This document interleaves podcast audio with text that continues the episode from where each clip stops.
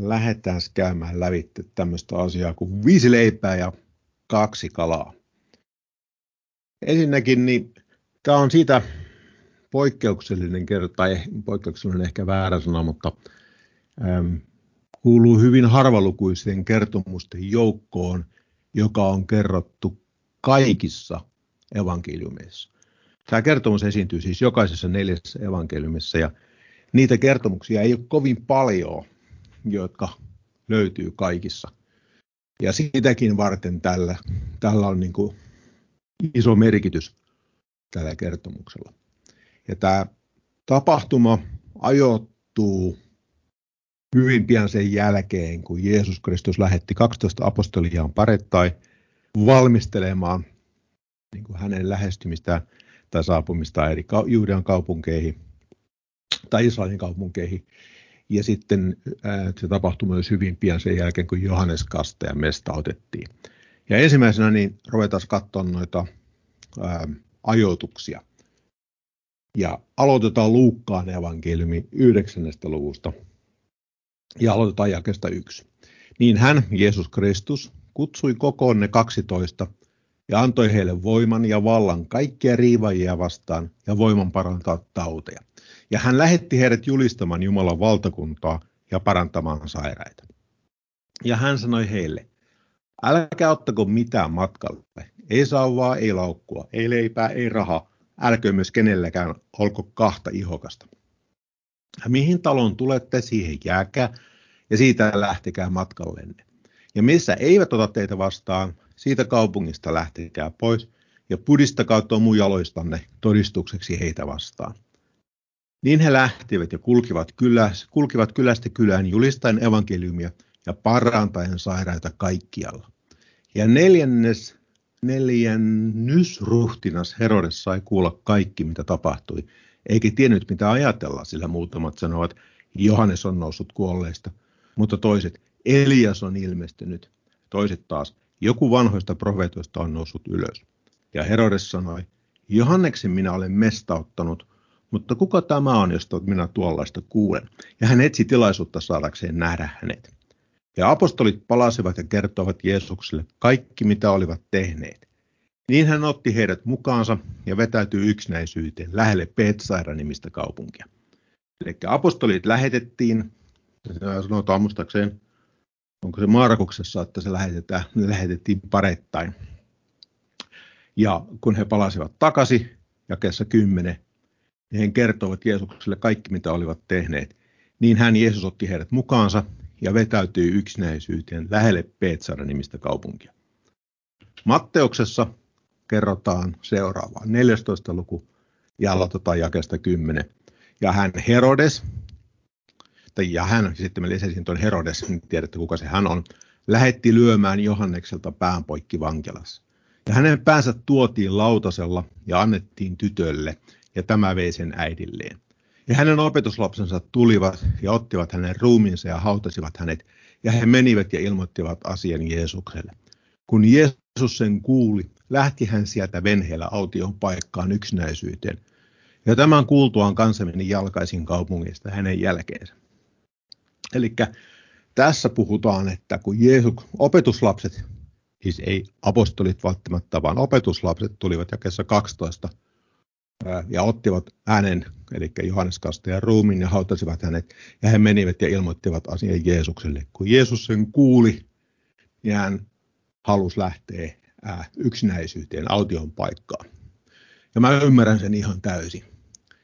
Johannes Kastajalla oli taatusti suuri merkitys Jeesukselle monestakin eri syistä.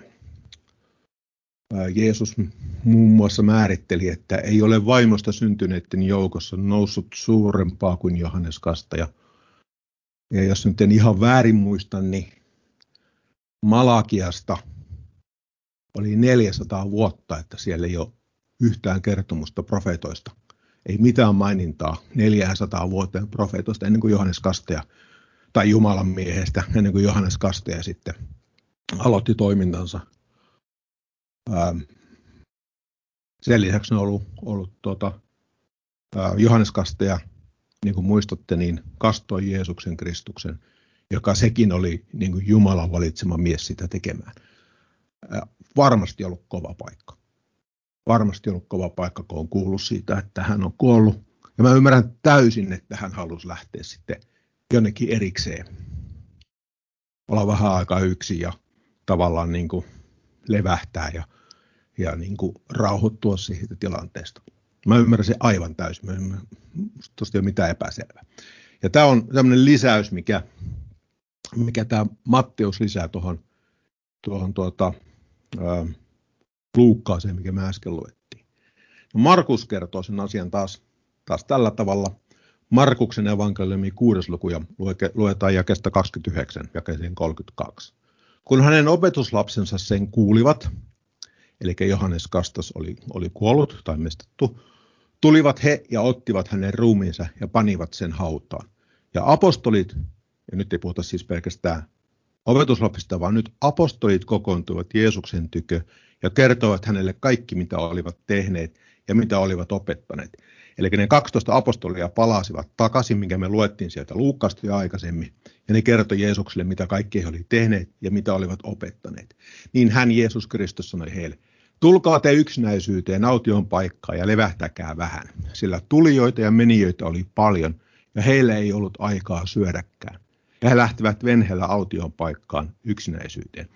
Nyt kun nämä kolme tähän mennessä luettua kertomusta laitetaan yhteen, me nähdään, että se on ajallisesti tapahtunut silloin, kun hyvin pian sen jälkeen, kun Johannes Kasteen mesta otettiin ja kun ne 12 apostolia palasivat sieltä Jeesuksen lähettämältä matkalta. Sen lisäksi me nähtiin, ymmärretään tuolta, ähm,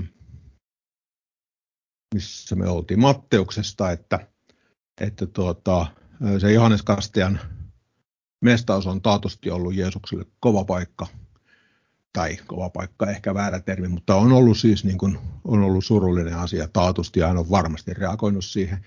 Ja tässä me Markuksessa opitaan, että jakessa 31, niin hän sanoi heille, tulkaa te yksinäisyyteen aution paikkaan ja levähtäkää vähän, sillä tulijoita ja menijöitä oli paljon ja heillä ei ollut aikaa syödäkään.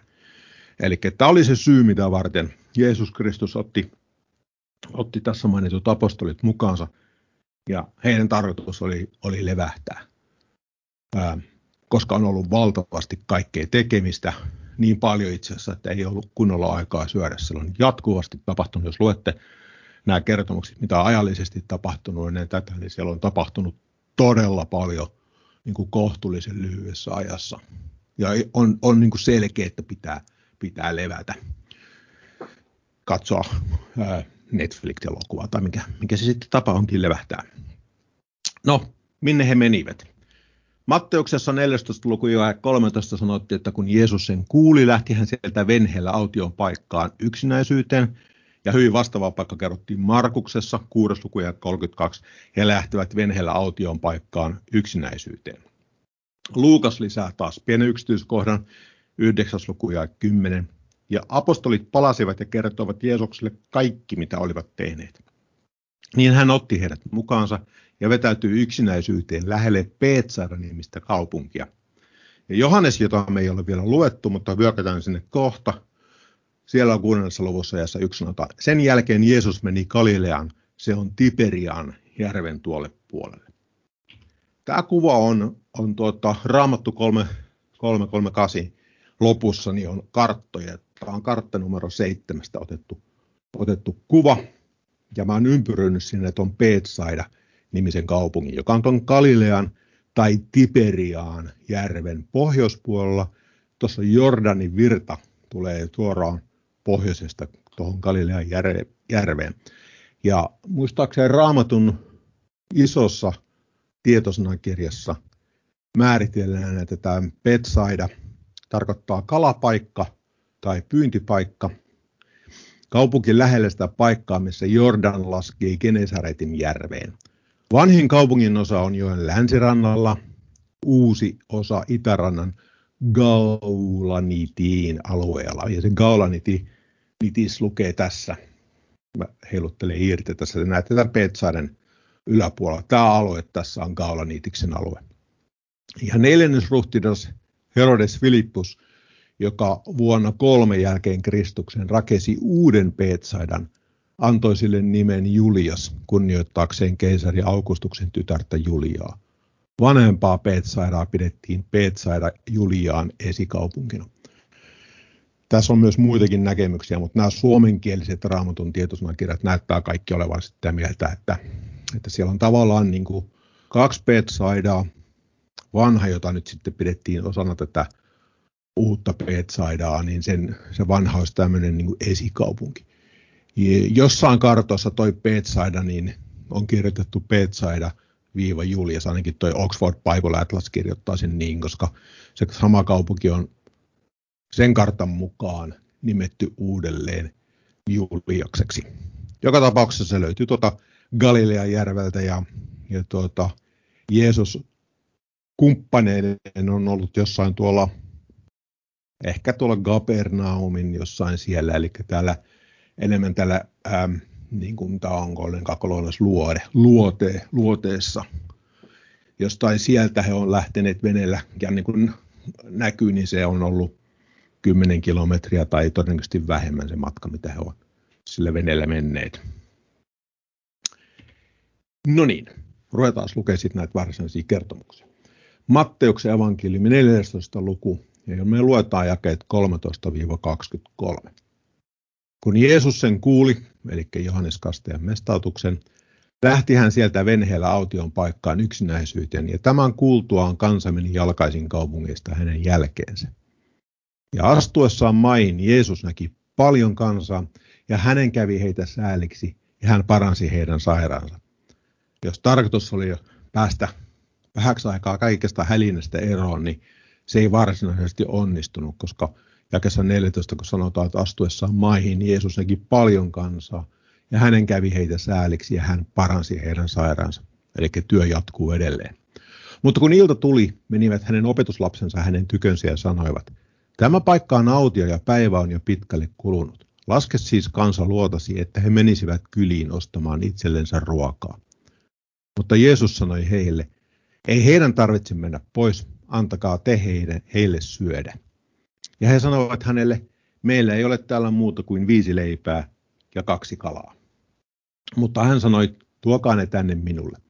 Ja hän käski kansan asettua ruohikkoon, otti ne viisi leipää ja kaksi kalaa, katsoi ylös taivaaseen ja siunasi, mursi ja antoi leivät opetuslapsillensa ja opetuslapset antoivat kansalle.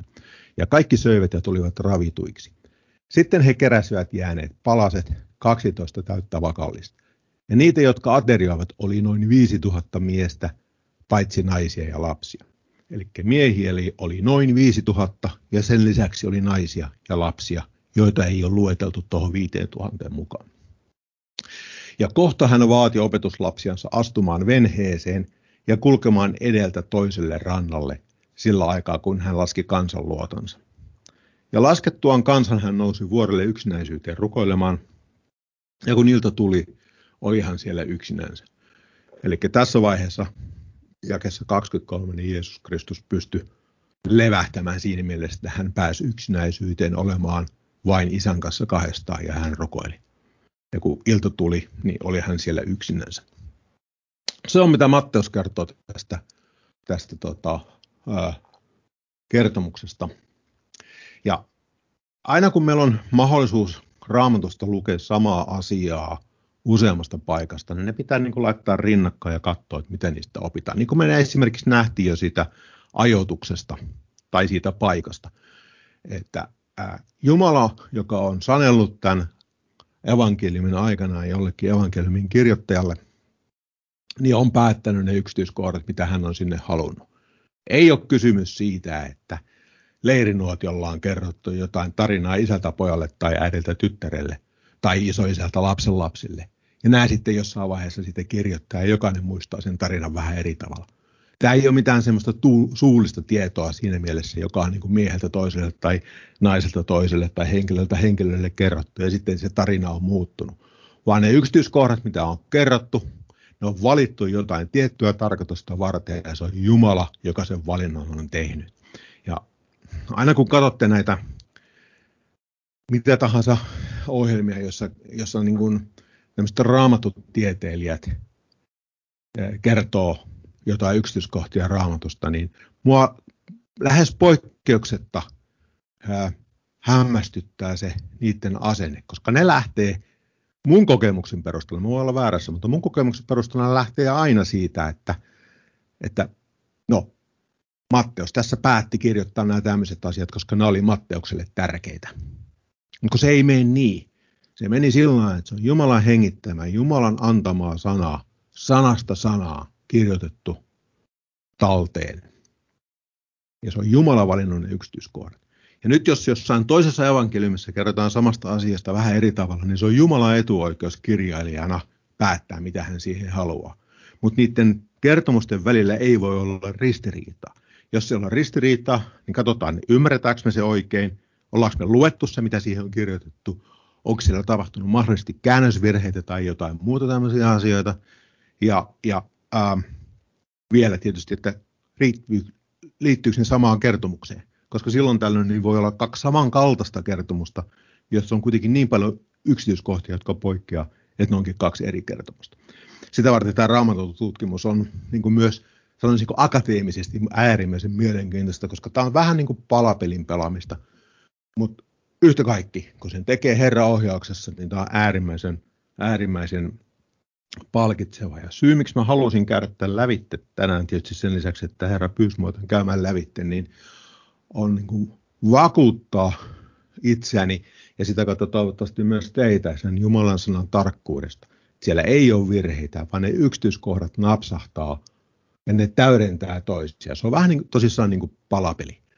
Ja kun me opitaan luottaa näissä tämmöisissä niin kuin lainausmerkissä yksinkertaisessakin kertomuksessa sen Jumalan sanan absoluuttiseen tarkkuuteen, niin samalla tavalla me voidaan luottaa siihen sitten, kun puhutaan jostain pyhän hengen vastaanottamisesta tai miten kiellä puhuminen toimii tai miten parantaminen toimii tai ylipäätänsä Jumalan voiman käyttäminen, joka on sitten niin paljon konkreettisempaa suoraan meitä koskevia asioita. Eli sitä varten tämä, tämä vahva paasaus tässä välissä. Markuksen evankeliumi, kuudes luku, luetaan sieltä jälkeen 31-46. Ja katsotaan, että opitaanko me jotain lisää verrattuna tuohon Matteukseen. Niin hän sanoi heille, tulkaa te yksinäisyyteen aution paikkaan ja levähtäkää vähän, sillä tulijoita ja menijöitä oli paljon ja heillä ei ollut aikaa syödäkään. Ja he lähtivät venheellä aution paikkaan yksinäisyyteen. Ja he näkivät heidän lähtevän, ja monet saivat siitä tiedon ja riensivät sinne jalkaisin kaikista kaupungeista ja saapuivat ennen heitä. Siinä kartassa, mitä me katsottiin, niin siellä näkyy näkyy muutamia kaupunkeja. Niitä kaupunkeja on enemmänkin ja niitä on sinne luot, äh, koilliseen mennessä, niin siellä on lisää niitä kaupunkeja. Mutta tuohon karttaan niitä ei ollut merkattu. Eli ne on tullut niistä kaupungeista sieltä lähimaista, lä- lähialueelta ja saapuvat ennen heitä. Jakessa 34. Ja astuessaan maihin hän näki paljon kansaa ja hänen kävi heitä sääliksi, koska he olivat niin kuin lampaat, joilla ei ole paimenta – ja hän rupesi opettamaan heille moninaisia. Matteuksessa ei puhuttu säälistä, vai puhuttiinko? En muista, mutta sillä joka tapauksessa sanottiin, että hän paransi heidän sairaansa. Ja tässä sanottiin, että hän rupesi opettamaan heille moninaisia. Nyt kun me laitetaan nämä asiat yhteen, niin me ymmärretään, että Jeesus Kristus on sen lisäksi, että hän on opettanut heitä, niin hän on myös parantanut heidän sairaansa. Ja se sopii äärimmäisen hyvin yhteen, koska se pelkkä parantaminen usein vaatii joka tapauksessa sen sanan opettamista, että niiden ihmiset ymmärtää, että se parantuminen on saatavilla ja että niiden uskominen kasvaa siihen pisteeseen asti, että ne uskoo tulevansa terveeksi. Jakessa 35. Ja kun päivä oli jo pitkälle kulunut, menivät hänen opetuslapsensa hänen tykönsä ja sanoivat, tämä paikka on autio ja aika on jo myöhäinen. Laske heidät luotasi, että he menisivät ympäristöllä oleviin maataloihin ja kyliin ostamaan itsellensä syötävää. Mutta hän vastasi heille ja sanoi, antakaa te heille syödä. Niin he sanoivat hänelle, lähdemmekö ostamaan leipää kahdella sadalla denarilla antaaksemme heidän, heille syödä. Mutta hän sanoi heille, montako leipää teillä on? Menkää katsomaan. Otettuaan siitä selvän he sanoivat viisi ja kaksi kalaa. Niin hän määräsi heille, että kaikkien oli asetuttava ruokakunnittain vihantään ruohikkaan. Ja he laskeutuivat ryhmäryhmän viereen, toisiin sata, toisiin 50. Eli tässä on taas sellainen yksityiskohta, mitä me ei aikaisemmin nähty. Ja hän otti ne viisi leipää ja kaksi kalaa, katsoi ylös taivaaseen ja siunasi ja mursi leivät ja antoi ne opetuslapsilleen kansan eteen pantaviksi. Myöskin ne kaksi kalaa hän jakoi heille. Ja kaikki söivät ja tulivat ravituksi. Sitten he keräsivät palaset, 12 täyttä vakallista ja tähteet kaloista. Ja niitä, jotka olivat sy- syöneet näitä leipiä, oli 5000 miestä. Edelleen naisia ja lapsia ei ole lueteltu.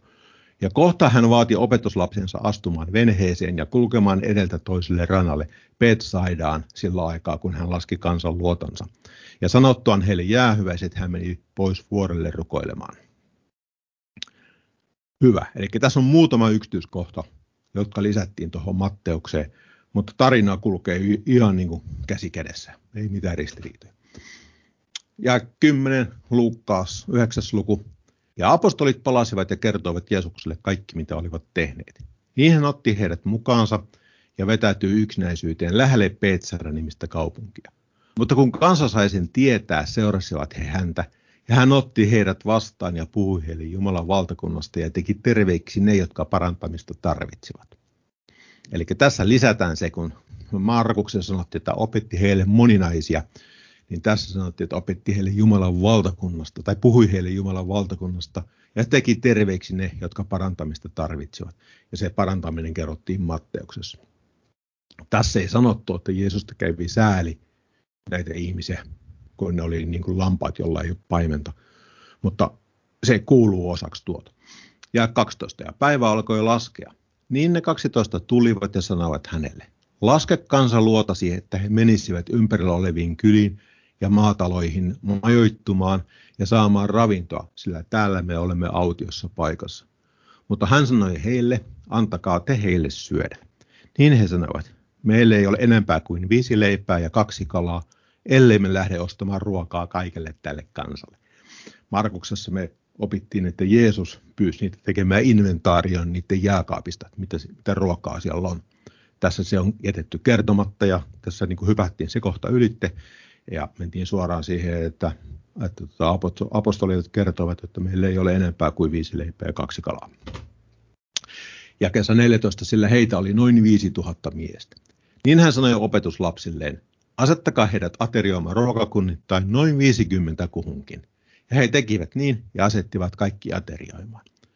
Niin hän otti ne viisi leipää ja kaksi kalaa, katsoi ylös taivaaseen ja siunasi ne ja mursi ja antoi opetuslapsille kansan eteen pantaviksi. Ja kaikki söivät ja tulivat ravituksi, ja heiltä jääneet tähteet kerättiin 12 vakallista palasia. Ihan vähän lisäystä siihen, mitä oli Matteuksessa ja Markuksessa, mutta kuitenkin muutamia pieniä yksityiskohtia. Ja viimeisenä se paikka, missä me ei ole vielä käyty, eli Johanneksen evankeliumi kuudes luku, ja luetaan 15 ensimmäistä jaetta. Sen jälkeen Jeesus meni Galileaan, se on Tiberian järven tuolle puolelle. Ja häntä seurasi paljon kansaa, koska he näkivät ne tunnusteot, joita hän teki sairaille. Ja Jeesus nousi vuorelle ja istui sinne opetuslapsinensa. Ja nyt on uusi yksityiskohta, jota me ei ole aikaisemmin kuultu, eli Jeesus nousi vuorelle.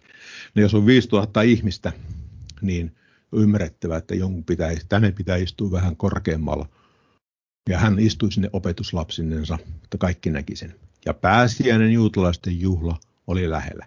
Tätä yksityiskohtaa ei ole kerrottu muissa, mutta tässä se on kerrottu. Kun Jeesus nosti silmänsä ja näki paljon kansaa tulevan tykönsä, sanoi hän Filippukselle, mistä ostamme leipää näiden syödä?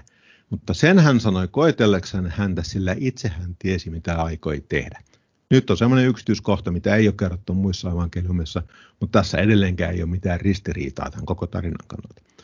Filippus vastasi hänelle, eivät 200 denarin leivät heille riittäisi, niin että kukin saisi edes vähän. Niin toinen hänen opetuslapsistansa, Andreas, Simon Pietarin veli, sanoi hänelle, Tällä on poikanen, jolla on viisi ohraleipää ja kaksi kalaa, mutta mitä ne ovat näin monelle? Ja nyt on tämmöinen yksityiskohta, mitä taaskaan ei muissa kerrottu, ne leivät oli tehty ohrasta, ohraleipiä. Ja kaksi kalaa, mutta mitä ne ovat näin monelle? Jeesus sanoi, asettakaa kansa aterioimaan. Ja siinä paikassa oli paljon ruohaa, niin miehet luultaan noin 5000 laskeutuvat maahan. Ja Jeesus otti leivät ja kiitti ja jakeli istuville, samoin kaloistakin, niin paljon kuin he tahtoivat. Ihan pienen pieni detalji tässä. Ja tuota, jakeli niille ihmisille niin paljon kuin kukin itse halusi. Eli ei ole niin, että kun silloin 12 semmoista lettua, joka nyt on vähän paksumpi kuin lettu, mutta jos vaikka jotain naanleipää ajattelee, niin se on vähän samankaltaista se leipä. Niin siitä kun noin viidelle tuhannelle miehelle plus naiset plus lapset jaetaan, niin, niin tota, jos sille antaa niin kuin, pikkurillin kynnen osasen, niin sitten jokainen saisi pikkasen sitä leipää. Mutta ei niin, vaan se antoi niin paljon, niin paljon kullekin kuin kukin halusi. Ja samoin kaloista. Ja tämä on aivan hämmästyttävää, miten se, miten se on toiminut. Mutta Jumalan kanssa tämä on mahdollista. Mutta kun he olivat ravitut, sanoi hän opetuslapsillensa, kootkaa tähteksi jääneet palaset, ettei mitään joutuisi hukkaan. Niin he kokosivat ne ja täyttivät 12 pakkaa palasilla, mitkä olivat viidestä ohraleivästä jääneet tähteeksi niiltä, jotka olivat aterioineet. Ja sitten tulee vielä yksityiskohtia, mitä ei ole aikaisemmin kerrottu. Ja kesä 14. Kun nyt ihmiset näkivät sen tunnusteon, jonka Jeesus oli tehnyt, sanoivat he, tämä on totisesti se profeetta, joka oli maailmaan tuleva. Kun nyt Jeesus huomasi, että he aikoivat tulla ja väkisin ottaa hänet tehdäkseen hänet kuninkaaksi, väistyi hän taas pois vuorelle, hän yksinänsä. Tässä on, tässä on mielenkiintoinen yksityiskohta mun mielestä tämä, tämä jäi 15. Kun nyt Jeesus huomasi, että he aikovat tulla ja väkisin ottaa hänet, tehdäkseen hänet kuninkaaksi, väistyi hän taas pois vuorelle, hän yksinänsä. Ja muissa evankeliumissa taidettiin kaikissa kolmessa kertoa, kahdessa kerrottiin ainakin, että Jeesus lähetti opetuslapset pois. Hän halusi, että ne opetuslapset ei ole paikalla. Ja mä, kun luin niitä kertomuksia, niin me ihmettelin, että miksi se on pitänyt mainita tässä. Mä luulen, ja tämä on nyt, tämä on nyt ehkä pikkasen arvailu, ja ehkä tätä ei olisi kannattanut kertoa, mutta kun nyt Jeesus huomasi, että he aikovat tulla ja väkisin ottaa hänet tehdäkseen hänet kuninkaaksi, väistyi hän taas pois vuorelle, hän yksinänsä. Että tämä olisi se syy, mitä varten opetuslapset lähetettiin pois. Ja hän, Jeesus Kristus, lähetti sitten ne ihmiset pois. Hän sanoi niille ihmisille, että tilaisuus on ohi ja lähtekää täältä. Mutta ihmiset olisi väkisin halunneet tehdä hänet kuninkaaksi. Ja sen jälkeen Jeesus väistyi. Ja tästä ei ole nyt kerrottu yksityiskohtia, että miten hän väistyi. Mutta, mutta jotenkin hän pääsi siitä pois. Tämä ei ole, ei ole ainut kerta raamatussa, kun on, on puhetta, että hän, hän niin väistyi jostain asiasta, joka niin kuin, josta ei ole vaan kerrottu yksityiskohtia, miten se tapahtuu. Eli tämä viisi leipää, kaksi kalaa on esimerkki siitä, miten kertomus rakentuu kokonaisuudeksi, kun kaikki samaa asiaa koskevat paikat luetaan yhdellä kertaa tai ne laitetaan niin rinnakkain. Siellä ei ole ristiriitoja, siellä ei ole virheitä, ainakaan siinä alkuperäisessä Jumalan sanassa. Koska Jumala on täydellinen, niin hänen sanansa on sitten myös täydellinen. Ja tämä on miten meidän pitäisi suhtautua siihen Jumalan sanaan, että me luetaan niitä yksityiskohtia, me tunnistetaan, tunnistetaan miten, siinä, miten ne osuvat yhteen, miten ne pitää paikkansa. Ja se lisää meidän uskomista sitä Jumalan sanaa kohtaan myös niin kuin paljon vaikeimmissa asioissa siihen, että minä annan kaikki sinun syntisi anteeksi ja parannan kaikki sinun sairautesi. Jos Jumala on sen luvannut, ne yksityiskohdat pitää paikkansa, niin me opetellaan lukemaan Jumalan sanaa niin, että me nähdään ne yksityiskohdat ja me voidaan luottaa siihen, että Jumalan sanaa pitää paikkansa. Ja sitten mä lopetan yhteen jakeeseen, niin kuin me ollaan aina ollut tapana, ja mä ajattelin, että mä otan Markus 6.34. Ja astuessaan maihin hän näki paljon kansaa, ja hänen kävi heitä sääliksi. Hän koki heitä kohtaan sydämellistä myötätuntoa, koska he olivat niin kuin lampaat, joilla ei ole paimenta, ja hän rupesi opettamaan heille moninaisia. Meillä on blogissa pari opetusta tuosta säälistä tai sydämellisestä myötätunnosta. Jos olette, et ole kuullut niitä tai olette unohtanut, niin ne kannattaa ehkä tuossa yhteydessä kuunnella. Astuessaan maihin Jeesus Kristus näki paljon kansaa ja hänen kävi heitä sääliksi. Hän koki sydämellistä myötätuntoa heitä kohtaan, koska he olivat niin kuin lampaat, joilla ei ole paimentaa. Ja hän rupesi opettamaan heille moninaisia. Mä opettiin Luukkausta, että ne moninaiset oli sitten että hän opetti Jumalan valtakunnasta ja, ja muistaakseni Johanneksi taidettiin puhua, että puhui evankeliumista. Ää, joo, niin kuin joka, on, joka on siis hyvä sanoma Kristuksen tulosta ja sitä, mitä kaikkea se heille mahdollista. Ja tämän seurauksena sitten osittain, tai ihme, näiden tunnustekojen parantumisten seurauksena niin ihmiset halusivat väkisin tehdä hänet kuninkaaksi. Mutta Jeesukselle Kristukselle oli varattu paljon suurempi kuninkuus kuin se, mitä hän olisi voinut olla maan päällä. Ja hän väistyi heidän keskeltään.